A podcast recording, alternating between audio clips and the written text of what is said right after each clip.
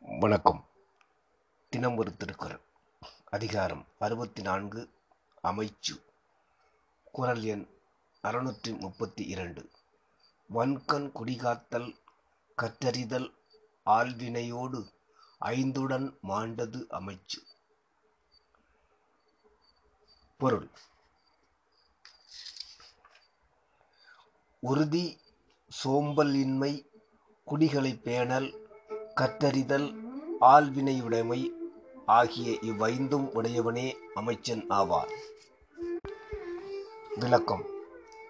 அமைச்சன் உறுதியுடையவனாக இருக்க வேண்டும். உள்பகை வெளிப்பகைகளால் குடிமக்கள் தாக்கப்படாமல் பாதுகாக்கப்பட வேண்டும். கல்வி அறிவோடு நுண்ணறிவும் உடையவனாக இருக்க வேண்டும்.